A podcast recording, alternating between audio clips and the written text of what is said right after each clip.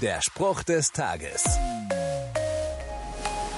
Wer braucht heutzutage schon die Bibel, hä? Was nützen mir die Geschichten von Menschen aus einem jahrtausendealten Buch? Das sind berechtigte Fragen.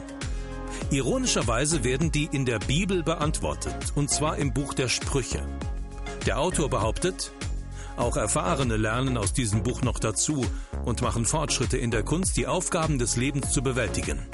Wenn das stimmt, sollte ich mir diese Tipps nicht entgehen lassen. Ein gutes Leben zu führen ist tatsächlich eine Kunst für sich. Da ist jede Hilfe willkommen. Der Spruch des Tages steht in der Bibel. Bibellesen auf bibleserver.com.